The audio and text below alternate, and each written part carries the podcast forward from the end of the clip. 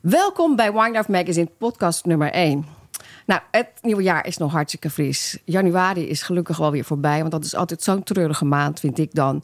En uh, ik heb hem niet dry doorgebracht, misschien jullie wel. Nee, we hadden het eigenlijk te druk met het maken van een ongelooflijk leuke, nieuwe, verse, opgefriste Wine Life. En uh, ja, daarom Kijk, nou, zo'n geluid. Hebben jullie dat nou ook? Ik word daar zo ontzettend vrolijk van. Ik begin ook altijd een beetje te kwijlen. Dat geluid van die plop. Ik zeg ja, handig hoor, zo'n uh, schroefdop. Maar ik wil die kurk gewoon houden. En deze kan altijd, want weet je, hier zit geen alcohol in. Ja, zeker. Um, hallo allemaal. Nou, jullie zullen je wel afvragen wat dit nou allemaal weer voor onzin is. Ik zal me eerst even voorstellen. Mijn naam is Petri Houweling. Ik ben hoofdredacteur van Wine Life. Ik werk eigenlijk mijn hele leven al in de tijdschriften, maar nu sinds een jaar hier. En nou, ik kan jullie vertellen, het is de allerleukste baan ever. Um, Zoals ik al vertelde, we hebben net het allereerste nummer van het jaar afgerond met een hele nieuwe indeling, een hele nieuwe vormgeving. Dat was hoog tijd. En ja, die 100 pagina's, want zoveel zijn het er, dat kan ik natuurlijk niet alleen.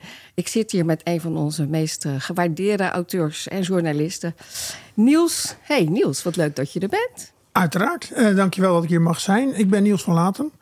Um, freelance copywriter, wijnschrijver en auteur. Um, en uh, ja, heel gaaf om uh, met deze podcast mee te mogen doen. Um, behalve wijnschrijver geef ik ook wijnproeverijen. Soms doe ik colleges over natuurwijn. Reis ik een beetje het land door om dat soort dingen te doen. Uh, ik schrijf voor Wijnlife uiteraard, maar ook voor andere bladen in de food en horeca en gastronomie scene, zoals dat heet.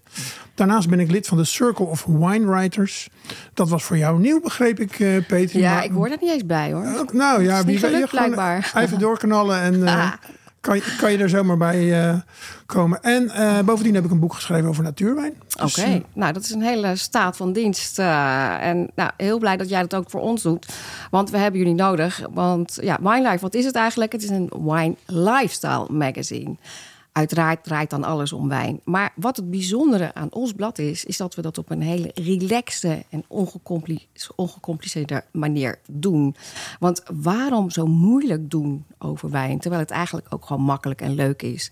Ik weet dat er heel veel mensen vaak voor zo'n enorm schap met uh, heel veel keuzes staan. En dan niet weten wat ze moeten kiezen. Wat ze dan doen, pakken ze de zoveelste Merlot of Chardonnay.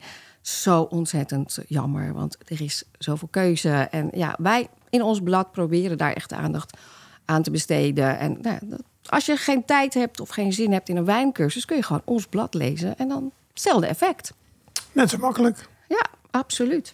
En wat ook nog heel uh, goed is om te weten, is dat Wine Life verschijnt zes maal per jaar. Dus je hebt zo'n beetje elke twee maanden weer een hele nieuwe uh, bron van inspiratie op je mat. Als je dat als je dat zou willen, zou ik zeker aanraden. Uh, en dit blad wordt gemaakt door allemaal ervaren wijnjournalisten die de hele wereld over reizen om voor jou al die wijnnieuwtjes te verzamelen. Wat natuurlijk super gaaf is om te lezen. Bijvoorbeeld de reportages um, over bepaalde wijnregio's. Ze maken interviews met bijzondere wijnmakers. Er komen trends voorbij zoals natuurwijn. We brengen gadgets aan het licht boeken over wijn of over eten natuurlijk. Want dat een gaat niet zonder het ander. Zeker niet. Uh, en uh, interessante tips over waar je dan zo ook nog heel lekker daarbij kan eten in wijnrestaurants met een gespecialiseerde kaart. Ja, ik vind die kaart eigenlijk het belangrijkste. Heb jij dat ook? Ja, nou ja, eigenlijk kijk ik eerst naar de kaart en dan pas wat er te eten Ja. valt. Want ik bedoel, ah, lekker eten met slecht wijn, dat is toch geen combinatie? Nee, precies. En Nee. sterker nog, als ik de wijnkaart niet van tevoren kan zien, dan ga ik niet eens boeken. Nee, ik ook niet. Dus, eh, zo is het ook alweer. nee, nou ja, we zijn ook een beetje raar misschien. Eh, juist nou, niet. Misschien niet. Ik hoop dat, eh, dat we nog meer mensen zo raar kunnen krijgen. Ja, nee, dat is inderdaad het doel. Ehm, nou, heel veel nieuwe dingen dit jaar. Vandaar ook deze nieuwe podcast die we doen. Ja. Behalve het, het blad wat al heel lang bestaat, maar Ja, dan nu wel weer extra fris en, en ja, eh, super eh, eh, goed uitziet, vind ik eigenlijk. Ik heb al een beetje een preview mogen zien op de, op de iPad en het is echt top. Nou, wat, wat fijn om te horen. Ja, hij is nog. nou, hij komt dus vandaag, vrijdag. Komt hij dus bij jullie ook allemaal op de deurmat? Maar goed, ik zal eerst eens even verklappen wat er dan allemaal in staat. Ehm, want, nou, heel bijzonder. We hebben het net al over eten gehad. Wat drink je nou bij welk gerecht? En een van de lastigste soorten gerechten om wijn mee te combineren is spicy. wat doe je nou bij een mooie Indonesische rijsttafel of sowieso Thais of ga zo maar door. Echt een hele lastige combinatie. En nou ja, daar willen we het over hebben, want voordat je weer datzelfde saaie biertje pakt. Verder, nou, je vertelde het net al, jij bent echt een specialist over natuurwijn. En ja, daar gaan we het in ieder geval nu straks over hebben. Even nog even over dat, uh, hoe het blad er anders uitziet en waarom. En ook over de relatie van gezondheid en wijn. Straks hebben we daar een uh, gastspreker voor, Peter van Houtert. Verder, ver weg wijnen. Ja, weet je, de wereld is groter dan Europa. En uh, het is ook gewoon heel erg leuk om te kijken hoe dat nou gaat in Brazilië. Of in Australië of in Nieuw-Zeeland. We hebben een mooie rubriek in deze editie. En dan gaat het over het verschil van één druivensoort die dan verhuisd is naar Zuid-Afrika. En hoe die dan smaakt. Interessant. Uh, en ik zag inderdaad een heel mooi stuk over wijnen van weg, ver weg. Uh, zoals uh, Oceanië, dat is dan even de verzamelnaam voor Nieuw-Zeeland en Australië. Down Under, helemaal aan de andere kant van de wereld. Maar ook daar wordt wijn gemaakt. iets minder lang dan bijvoorbeeld in Europa. En daarom noemen ze het ook wel de nieuwe wijnwereld. En wil je daar meer van weten? wil je daar nieuwe wijnen ontdekken? We hebben ze voor je geproefd. Um, en dan kan je dat heel mooi in, uh, in, in Winelife ontdekken. Wat dan onze vondsten zijn en welke we heel goed vonden. En wat je er ook lekker bij kan eten natuurlijk. Ja, en om het jullie nog makkelijker te maken... hebben we ook nog het Plus en Premium abonnement. Dat is een doosje met zes verschillende wijnen. Ook weer door ons uitgezocht, geproefd en beschreven. Die komt gewoon, hupsakee, met die nieuwe Winelife... Uh, bij de voordeur afgeleverd. En um, ja, dat is natuurlijk een hele leuke. We hebben hier vandaag een leuke, een mooie alcoholvrije bijvoorbeeld. Die koop je zelf misschien niet zo snel. Maar op die manier ga je hem toch proberen. En ook in de doos bij deze editie. Natuurlijk die Chenin Blanc uit Zuid-Afrika. Nou, daar ga ik meteen maar even over door dan. Want ja, juist deze druif, daar proef je ongelooflijk het verschil van... Uh, als die uit de Loire, dus klassiek Frankrijk of uit de nieuwe wereld uh, afkomstig is. Frankrijk is heel anders, een heel ander klimaat, hele andere bodems en vooral een hele andere manier van werken van de boeren. En eigenlijk die zaken bij elkaar, dat heet terroir. Dat is een beetje een ingewikkeld woord. Ik bedoel, toch? Ja, gaan we niet te moeilijk over doen, maar het is wel goed om het even te benoemen. Nee, zeker, want het is super belangrijk. Want als je bijvoorbeeld zo'n Chenin in Zuid-Afrika plant, dan is het veel warmer. Je hebt een andere bodem. Maar die wijnboer zal bijvoorbeeld vaker houtrijping uh, toepassen. En dat geeft een hele andere wijn. En dat combineer je dus ook weer heel anders met eten. Nou, gelukkig hebben we dan ook een hele spread vol recepten die je meteen uh, kunt maken. Ik zeg, ja, win-win. Zeker. Die recepten worden trouwens gemaakt door uh, Jolande Vos. Die heeft een leuke site, I Love Food and Wine. Elke dag weer nieuws. Ja, ik vind het zo knap bedoel, ik zit daar echt wel mee. Elke dag weer van, jezus, wat gaan we nou weer eten? Heb jij daar ook een probleem mee? Uh, zeker, ja. ja en, uh, dat is altijd weer een uitdaging, maar meestal komen we er wel uit. Oh, ja. Uh, en met deze tips gaat het zeker lukken. Um, het thema van, van de nieuwe editie, klopt dat? Is dat ver weg? Heb ik dat goed gezien? Zeker, zeker, zeker. want ja, bijvoorbeeld Brazilië. Wie denkt er nou aan Brazilië? Als wijnland. Ik in ieder geval uh, niet zo snel. Um, Jacques Hermes, een van onze journalisten, die had de mazzel om daar naartoe te mogen. Ja, uh, ja, het is soms een hard bestaan als wijnschrijver. Ja, nou ga er maar aan staan. Hè. Gewoon elke dag twee keer uit eten. Je rolt van het ene restaurant naar het ander. Daarna heb je echt een weekje behoefte aan alleen maar water of zo. Het is ook heel slecht voor de lijn, dat kan ik jullie vertellen. Maar goed, hij onderzocht inderdaad uh, wat voor wijn ze daar drinken, wat ze het maken en hoe het zit met de restaurants daar. Ik weet dat Sao Paulo nou niet meteen de eerste vakantiebestemming is die je zou kiezen, maar toch, mocht je gaan, tips staan in deze Wine Life. Maar ver weg is natuurlijk ook eigenlijk dichtbij.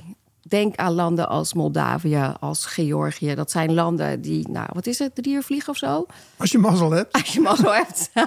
Gaat niet altijd even vlekkeloos. Maar dan kom je in een hele andere wereld. Uh, maar volgens mij heb jij daar een stuk over geschreven. Ik heb inderdaad een stuk geschreven over uh, Georgië. Uh, en, en nou ja, in Moldavië zei je ook al even, dat is inderdaad... Um, het is op zich relatief dichtbij, maar toch voelt het als ver weg. Dit soort landen zijn compleet anders dan wat wij gewend zijn hier in het, in het Westen. En uh, ik heb een stuk geschreven over, een, uh, over Marani, een uh, Georgisch wijnhuis.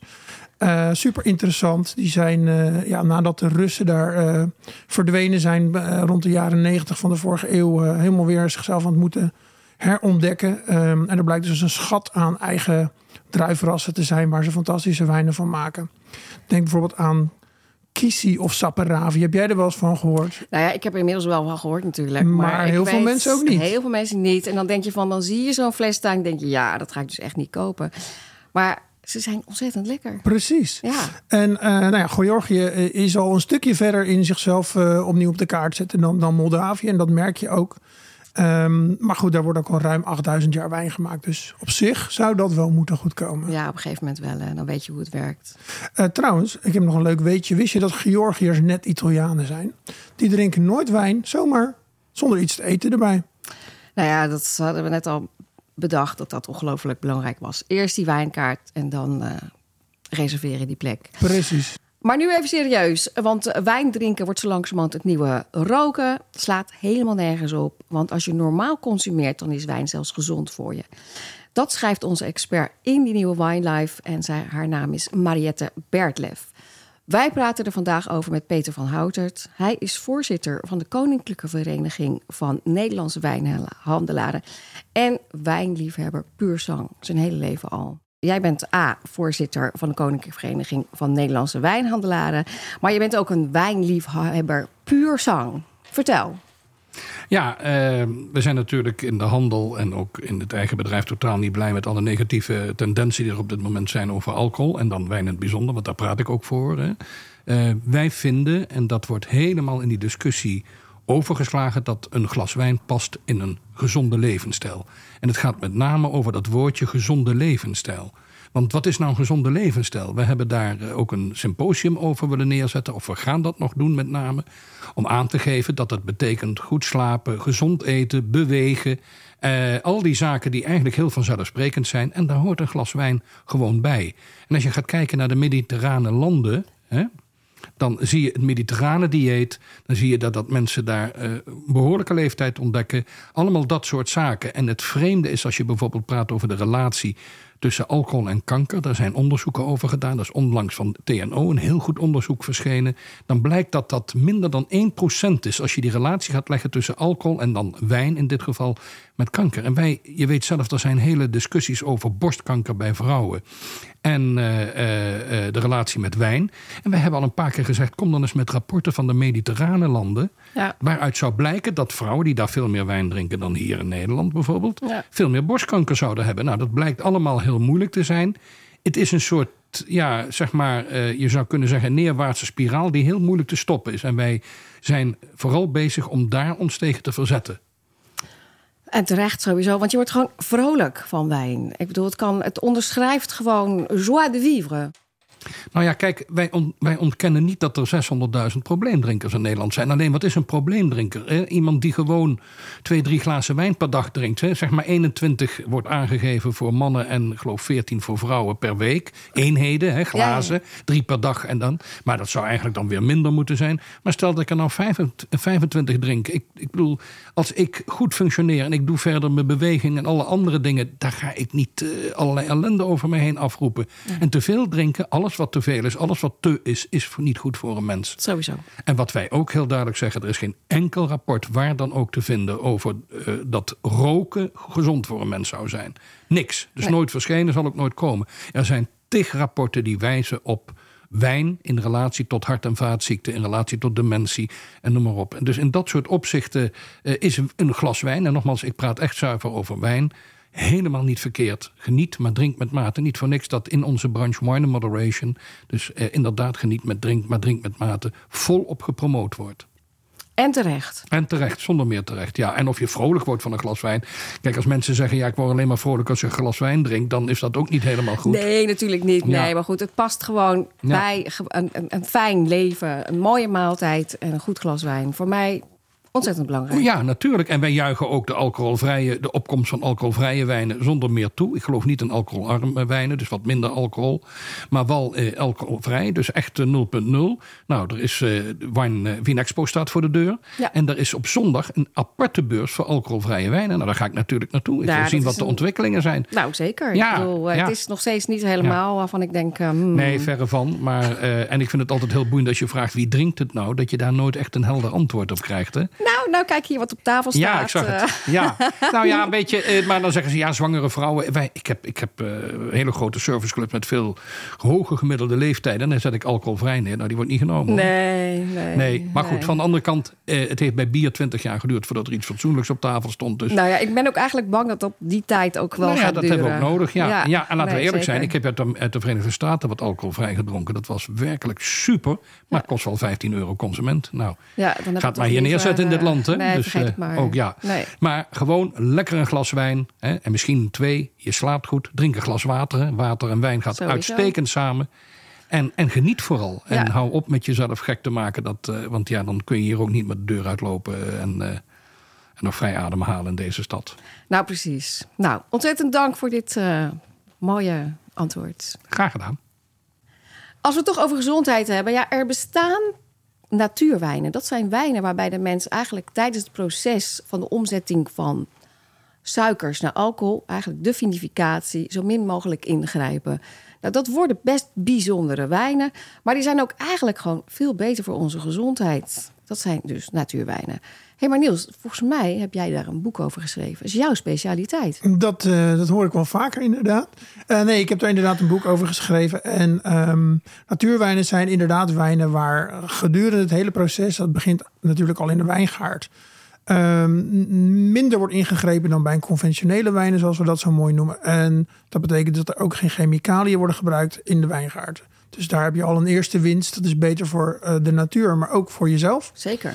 Ehm, en ook tijdens, eh, eh, inderdaad, in de wijnkelder wordt er minder ingegrepen. Eh, er zijn heel veel trucs die wijnmakers mogen gebruiken. En dat zullen ze ook zeker niet nalaten. Maar natuurwijnmakers doen dat dan weer net niet. Die willen zo puur mogelijk resultaat van de druiven eigenlijk in de, in de fles hebben. En dat kan nog wel eens heel bijzondere eh, afwijkende smaken voor de gemiddelde wijnliever opleveren. Maar ik vind dat heel interessant. Nou, zeker interessant. Niet altijd ehm, even geslaagd, vind ik zelf. Hè? Maar goed, er zijn gelukkig wel heel veel die fantastisch smaken. En die deel jij elke editie weer. En dat is een zogenaamde wijnvondst. Hè? De kop heet natuurlijk wel. Eh, gaat het dan eigenlijk altijd over natuurwijn... of ook nog wel eens over een ander soort? Het gaat zeker ook wel eens over een andere wijn. Zo, zo slim hebben we dan deze kop wel weer ingestoken. Zeker. Ehm, eh, het gaat mij er vooral om, om de, eh, de gedachte achter natuurwijn, de filosofie. Ehm, eh, hoe zitten mensen in de wedstrijd als het gaat om wijn maken? Nou, deze keer gaat het over Stefan Aceo, een wijnmaker uit Bordeaux. Die daar ehm, van Cabernet en Syrah een wijn wilde maken. Maar dat vond de, de, de druivenpolitie niet goed. Nee, dus die ze hebben hem, eh, hebben hem teruggefloten. Ja, dan zeggen Ja. ze eh, dan, dan maar geen eh, eh, mooie naam op je, op je label. En zei hij, nou prima, dan eh, ga ik gewoon ergens anders heen. Gewoon naar de nieuwe wereld verhuizen. Precies, hij is eh, met zijn vrouw een jaartje de wereld over gerezen. heeft eh, eh, gerezen? Gereisd. en eh, hij is naar eh, Zuid-Afrika geweest, naar Argentinië en eindigt uiteindelijk in Californië. Oké. eh, waar hij L'Aventure oprichtte. Nou ja, de- naam zegt natuurlijk al, al genoeg. En daar gaat hij eigenlijk ge- gewoon helemaal zijn gang. Hij maakt de meeste ja, blends die eigenlijk volgens de Franse regels niet, niet kunnen. En dan doet hij dan ook nog combineren met deeltjes op eiken, deeltjes op eh amforen, deeltjes op RVS. En dus hij eh, gaat helemaal zijn eigen gang. En eh, maakt er fantastische wijnen van die echt wel een beetje in het, in het hoger segment zitten. Maar En wat Eh, is dan het hoge cement? Hoeveel kost dat? Mm, Nou, vanaf 75 euro moet je wel een beetje rekenen. Dus dat is misschien niet voor iedereen weggelegd, nee, maar nee, nee. het is het ontdekken waard. Hey, jij hebt hem wel geproefd. Ik heb ze zeker geproefd. En het is wel typisch iemand die, die de, de natuurwijn spirit heeft. Het is niet, niet per se ehm, technisch gezien misschien helemaal puur, puur natuurwijn. Maar eh, eh, hoe hij in de wedstrijd zit, vind ik heel tof. Hey, en wat heb je daarbij gegeten? Weet je dat nog? Eh, helemaal niks. Oké. nou ja, dat is natuurlijk wel zo dat je dan de wijn het allerbeste proeft. Hè? Het, het, het technische proeven. Nou, ehm, dat is meteen een mooi bruggetje naar het volgende onderwerp. Want zoals ik al zei, gaan we het ook hebben over wat je nou in hemelsnaam drinkt bij pittig eten. Onze collega's Marjolein Schumann en Karin Leeuwenhoek... die schreven daarover. Maar ik kan je wel verklappen dat dat toch eigenlijk wel wijnen zijn... die redelijk eh, aromatisch zijn. Wel fris en nooit eh, enorme alcoholpercentages hebben. En het schijnt ook zo dat juist een bubbeltje... de boel ongelooflijk kan ja, neutraliseren. Hoe zit dat? Weet jij dat? Nou ja, sinds ik uh, dat artikel heb gelezen, weet ik helemaal hoe dat in elkaar steekt. Ik zou zelf niet per se gedacht hebben aan mousserende wijn, maar ik vind het echt een briljant idee. Um, en het is ook te verklaren, want bubbels en zuren, de uh, mousserende wijn zijn altijd relatief uh, zuur en hebben uiteraard die bubbels. Dat geeft een verfrissend en verkoelend effect. En het heeft ook nog te maken met de pH-waarde. pH-waarde, dat is best een ingewikkeld verhaal. Nou, misschien moeten we het daar dan even over hebben. Want pH-waarde, dat is dus eigenlijk hoe zuur een wijn is. En een zure wijn, die voel je ongelooflijk goed in je mond. Een van de belangrijkste dingen vind ik bij het wijnproef, vind ik zelf, is het dus dat mondgevoel. Je mond reageert enorm. Als je zo'n eerste slok champagne tot je neemt, dan gaat het zo lekker prikken aan je tandvlees. En je krijgt ook een enorme speekselontwikkeling. Ik had het begin al over dat ik een beetje ging kwijlen. Dus eigenlijk is dat technisch verklaarbaar. Eten en wijn passen dus bij elkaar. Of tenminste, dat zou zo moeten zijn. Als je tenminste de juiste keuze maakt. En dat heeft te maken met de structuur van die wijn. Als je bijvoorbeeld hebt over hele stroeve, strakke, tanninerijke wijnen. Die zijn perfect bij een grote lap vlees. De vegetariërs, die raad ik dan altijd een fijne portobello met geitenkaas uh, aan. Want ja, heeft ook een vetje. Maar er moet dus vet tegenaan. Want dat werkt op elkaar in. Die tannines die smelten als sneeuw voor de zon. En uh, je hebt een geweldige maaltijd. Dat is wat ik belangrijk vind. Heb jij dat ook? Dat je echt uh, naar de structuur kijkt van een wijn? Dat je ook een beetje... Je zei net, die ene wijn heb je niks bij gegeten... want je wilde hem heel goed technisch proeven. Ja, dat klopt. Maar dat, dat is dan maar net hoe de setting is. Maar ik let er wel altijd goed op. En ik moet zeggen dat dat inmiddels een beetje onderbuikgevoel is. Niet dat ik het helemaal ga ontleden van tevoren. Maar ik, ik, ik, ik snap vrij goed wat past bij wat. Um, en, maar goed, bij spicy food is dat dan wel weer een uitdaging. Dat is toch weer anders. En dan komt die pH-waarde weer om de hoek kijken. Um, bij flinke zuren is die namelijk heel laag. Dat zou je misschien andersom verwachten. Maar een laag pH-waarde betekent hoge zuren. En bij hete pepers is het net andersom. Dus die twee heffen elkaar een beetje op. Dan krijg je een dempend effect. Mm. Um, en, en een van de betere wijnen uit de, uit de test in, uh, um, die de dames hebben gedaan uh, bij, bij uh, Spicy Food... was dat een complexe rosé, zoals een champagne van Bollinger... schijnt heel goed daarbij uit te pakken. Dus dat vind ik weer een mooie vondst. Ja. Verfijnde en subtiele wijn. uiteraard zijn het ook gewoon de, de klassiekers. De Gewürztraminer met zijn gember, rozen, liché, een beetje gemalen peper. Vooral die uit de Elzas, want die is wat, wat, wat voller en ronder. Ja, hij is wat milder, hè? Uh, ook dat. En doordat hij wat, wat molliger aanvoelt... dan geeft dat ook weer een beetje een dempend effect op, op pittig eten. Hey, maar je hebt het nu over mollige wijn. Kan je dat even uitleggen? Um, dan komen we eigenlijk bij jouw mondgevoel terug. Dus sommige wijnen zijn fris en strak... en andere zijn vol en rond. En dan heb je een beetje een... dat noemen ze dan een filmend laagje op je, op je tong. Een beetje boterig gevoel krijg je dan. Je kent dat ook vast wel van houtgelagerde chardonnays bijvoorbeeld. Die hebben dat. Zeker. Um, en dat vraagt dan weer om een andere gerecht dan uh, een strakke frisse wijn. Oké. Okay. Um, en het zoete, wat vaak in de Elzas nog een beetje aanwezig is, is ook een goede buffer voor, voor pittig eten. Dus dat is een fijne combinatie. Dan hebben we nog de Grunerveld Liener let op, leaner, niet veldliener. Oh, oké. Ja, dat heb ik ook al moeten leren. Mm, ja, ja, ja. Um, en die heeft een beetje witte peper. Is ook altijd een, een goede en ik denk een vrij generieke combinatie bij uh, pittig eten. Hm. Uh, een beetje wat, wat Pinot Grigio is in de, in de rest van de wijnwereld. Is de Grüne Veldliner uh, bij wijnspijs. Gaat bijna altijd wel goed. Het schijnt ook echt een wijn te zijn voor mensen die niet van rood houden. Die combineren dat met alles. Die, Snap ik wel, ja, ja, ja, klopt. Ja, het zit een beetje tussen alles in en uh, je kan er altijd wat mee. Ja. Uh, wat, wat dat nou net weer niet is, maar heel in een hoekje zit, letterlijk, is Viognier uit Condrieu. Oh, kijk maar. Noord, ja, noordelijkste puntje van de, van de Ronne. Bijna uitgestorven. Hebben ze gelukkig uh, stokje voor gestoken. En schijnt heel goed te zijn bij kokosmelk. is niet de meest goedkope wijn. Maar uh, wie wat betaalt, die heeft wat. Nou, nou, zeker. Want als we het even over, hebben, over prijzen hebben. In het blad staan uh, wijnen echt nou ja, vanaf een eurotje of zeven tot... Precies. The sky is the limit. Door, wat is dan jouw limiet als je zelf wijn koopt? Wat, wat geef jij ongeveer uit? Nou, dat is heel wisselend. Want ik, ik weet dat je je, ja, weet je, vanaf 7,50 tot 15 euro kan je ook best wel een knappe wijn uh, tevoorschijn toveren als je, je een beetje je best doet. Okay. Ik denk dat ik gemiddeld net iets hoger zit. Ehm, maar ik, ik, ik heb daar niet een vast bedrag voor of zo. Nee, nee, nee. Maar een Condrieu, eh, een Viognier van daar vandaan... eh, die staat wel af en toe op je verlanglijstje, op je boodschappenlijstje. niet per se, nee. Nee, Nee, nee, nee, nee. nee. Ook best een uitgesproken wijn natuurlijk. Ja, vind ik ook. Het moet ook wel net je smaak. Uiteindelijk weet je wat je er ook van weet en hoeveel je weet. Uiteindelijk is het allemaal smaak. Zeker. Nou ja, daar hebben we het dus over in het blad. eh, maar je weet er wel veel vanaf, zeg. Ah joh, ik lees het soms ook maar gewoon voor. Oké. nou, gelukkig kan iedereen dat doen, want eh, ja, het staat uitgebreid in het blad. Ik hoop dat ik niet al te vaak heb gezegd. eh, maar goed, dit is een van de onderwerpen die we eigenlijk elke editie wel weer behandelen. Het gaat over alles. Je bent eh 100 pagina's, eh, kun je je vermaken. Ik zou dus zeggen, pak er één, plof op de bank en ik zou vooral er wat bij inschenken. Want je krijgt onmiddellijk dorst. Maar niet alleen bij het lezen, hè? ook bij het eten. Ja, ze... nee, maar dit is voor het eten. Ah, oké. Kom. En ik vind het onbeleefd om tijdens het eten te lezen. Eigenlijk, moeten we wel genieten. In ieder geval, de komende keren gaan we het natuurlijk hebben over allerlei voorjaarsonderwerpen. Nou, wat is de voorjaarswijn bij uitstek?